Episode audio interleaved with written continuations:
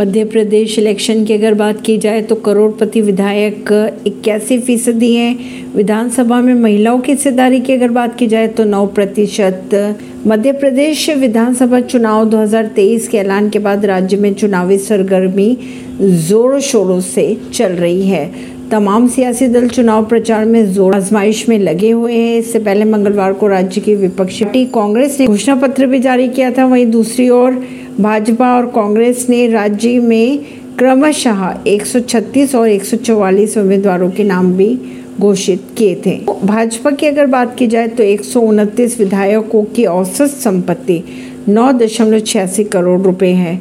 कांग्रेस की अगर बात की जाए तो सत्तानवे विधायकों की औसत संपत्ति ग्यारह दशमलव अठानवे करोड़ रुपए और एक बसपा विधायक की संपत्ति छियानवे दशमलव पंचानवे लाख रुपए है। इसके अलावा तीन निर्दलीय विधायकों की औसत संपत्ति ग्यारह दशमलव अठानवे करोड़ रुपए बताई जा रही है। परवीन सिंह, नई दिल्ली से।